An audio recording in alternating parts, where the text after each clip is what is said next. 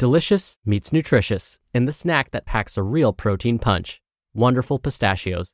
Each one ounce serving of wonderful pistachios has six grams of protein, giving you over 10% of your daily value and making wonderful pistachios one of the highest protein nuts. But perhaps more than that, I love all of the flavors they have. Their sea salt and vinegar ones are my favorite when I'm craving that flavor but want to keep it healthy. But that's just the tip of the iceberg. Wonderful pistachios come in a variety of flavors, like chili roasted, honey roasted, smoky barbecue, and jalapeno lime, perfect for enjoying with family and friends or taking them with you on the go. Whether you're a pistachio purist who loves cracking open every nut, or you prefer the convenience of no shells pistachios, Wonderful Pistachios has got you covered. Grab Wonderful Pistachios and elevate your snacking game today. So fill up with a healthy snack when hunger strikes. Visit wonderfulpistachios.com to learn more. That's wonderfulpistachios.com. This is Optimal Health Daily, episode 1570 The Secret Side Effects of Caring for Your Body, Part 2 by Dan Chmura with fitforreallife.com. And I'm Dr. Neal, your very own personal narrator. Hey there, happy Sunday, and welcome back to Optimal Health Daily, where I simply read to you from the best health and fitness blogs, always with permission from the sites, and always with a bit of my commentary at the end. Now, today's post is part two from yesterday. So, if you're new here or skipping around, I'd recommend listening to yesterday's episode first. That was episode 1569. But if you're all caught up, let's jump right in and hear part two and continue optimizing your life. The Secret Side Effects of Caring for Your Body, Part 2 by Dan Chmura with fitforreallife.com. Secret Side Effect Making New Friends and Connections. I have made and maintained a lot of friends by going to workshops and seminars put on by coaches. Attending these events places a bunch of people who are on a similar journey in the same room, and with social media to support, it's easy to stay in touch with like minded people you've met. Those friendships can lead to encouragement on Instagram and the sharing of resources on Facebook. You might not get to see these people live and in person very often, but corresponding online is very beneficial, both in terms of support and in furthering your education. An old adage goes like this You are the average of the five people you spend the most time with. I'd go a step further and say, Your world is colored by the five things you connect with online most. Meaning, if I can make my social media feeds chock full of people I know, like, support, and who support me, even if it's only through a comment on my most recent video, I'll take that over the awful noise that would otherwise fill my feed. Secret side effect Evolving myself. Most people have a detailed list of exercises they despise. I'm no different. Often, the exercises I don't like are the same ones that would be of most benefit to me. And doing these drills and noticing what bubbles up inside me as I do these annoying but beneficial exercises is hugely beneficial for more than just my biceps or my gluteus medius. Those exercises teach lessons about work ethic, patience, abundance mindset thinking, and how to apply them to other areas of life. When I notice an aversion to a particular exercise in my program, I can either avoid it and skip over all the feelings and thoughts that come up for me, or I can march forward, do the exercise, and notice what I'm thinking, feeling, and sensing as I do it. I always choose to march forward because this territory is prime personal development landscape for me to cultivate.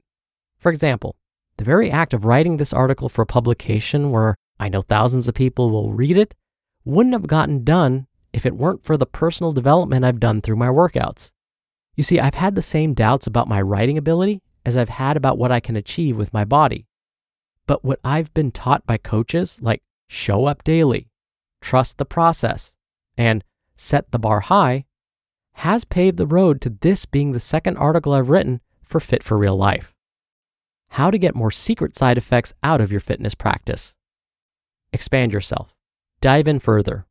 Purchase a new book on a subject that you think might help you be a better caretaker of your body. Find a workshop that looks interesting. Hire a coach to assist you on one of your goals you haven't reached. The investment you make of your attention, your time, and your money into caring for your body will never be wasted. To quote Kate, a colleague of mine, even if you try something and it turns out to not be the thing that gets you the result you wanted, that wasn't time wasted because now you have a new piece of data. End quote. Those pieces of data are what end up guiding you to the ultimate thing that is going to get you to where you want to go. So consider taking a step today to invest further in yourself and your fitness practice. More secret side effects are waiting for you as you walk your journey toward feeling great and moving well. You just listened to part two of the post titled The Secret Side Effects of Caring for Your Body by Dan Chmura with fitforreallife.com. When you're hiring, it feels amazing to finally close out a job search. But what if you could get rid of the search and just match? You can with Indeed. Indeed is your matching and hiring platform with over 350 million global monthly visitors and a matching engine that helps you find quality candidates fast. Ditch the busy work. Use Indeed for scheduling, screening, and messaging. 93% of employers agree Indeed delivers the highest quality matches compared to other job sites. One of the things I love about Indeed is that it filters out incompatible applicants. So when you're hiring, the process is much faster and you only have to consider applicants that are already likely to be a great fit.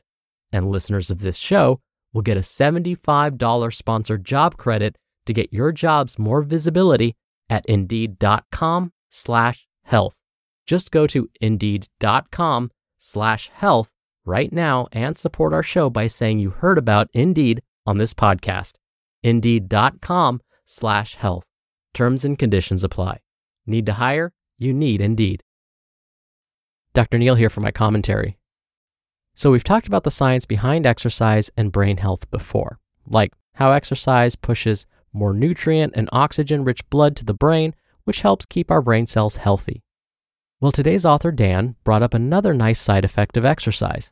The skills you learn as part of your exercise routine, like grit and determination, can often translate to other areas of your life. I'll give you an example of where I have found this to be true in my life. There are days when I have a stack of students' papers to grade, but I just can't get myself to start.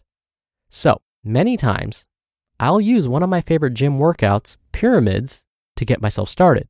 By the way, pyramids is where you perform 10 repetitions of an exercise, followed by a short rest, then perform 9 repetitions of that same exercise, followed by another short rest, then perform 8 repetitions of that exercise, followed by a rest, and so on.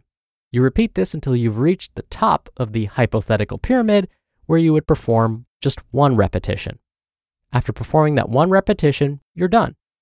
So, say you were using this pyramid idea as an arm workout and you wanted to perform some arm curls, also known as bicep curls. You would hold a weight in your hands and lift that weight using your biceps 10 times. Then you would put that weight down and rest, say for 30 seconds. After those 30 seconds are up, you would pick that weight up again and repeat the same exercise, but this time only lift the weight nine times. Then rest for another 30 seconds before picking the weight up again. You would then lift the weight eight times. You would repeat this until you've reached the top of the hypothetical pyramid where you only have to lift the weight one time. Okay, so how does this apply to grading papers? Well, I'll tell myself, look, just grade 10 papers. Then you're free to take a break and do whatever you want. Then come back and just grade nine papers. You get the idea. By the time I get to the top of the pyramid, I would have graded a total of 55 papers. But if I had started by telling myself that I needed to grade 55 papers by the end of today, I would have wanted to curl up in a little ball in the corner under a pile of coats and hope that, when I wake up, the papers will have magically graded themselves. Instead, by reframing the task so that I could tell myself to grade just 10 papers to start, that felt a lot more manageable. And sure enough, the work always ends up getting done. All right, thank you so much for being here. Thank you for listening every day. I hope you have a great rest of your Sunday, and I'll see you back here tomorrow where your optimal life awaits.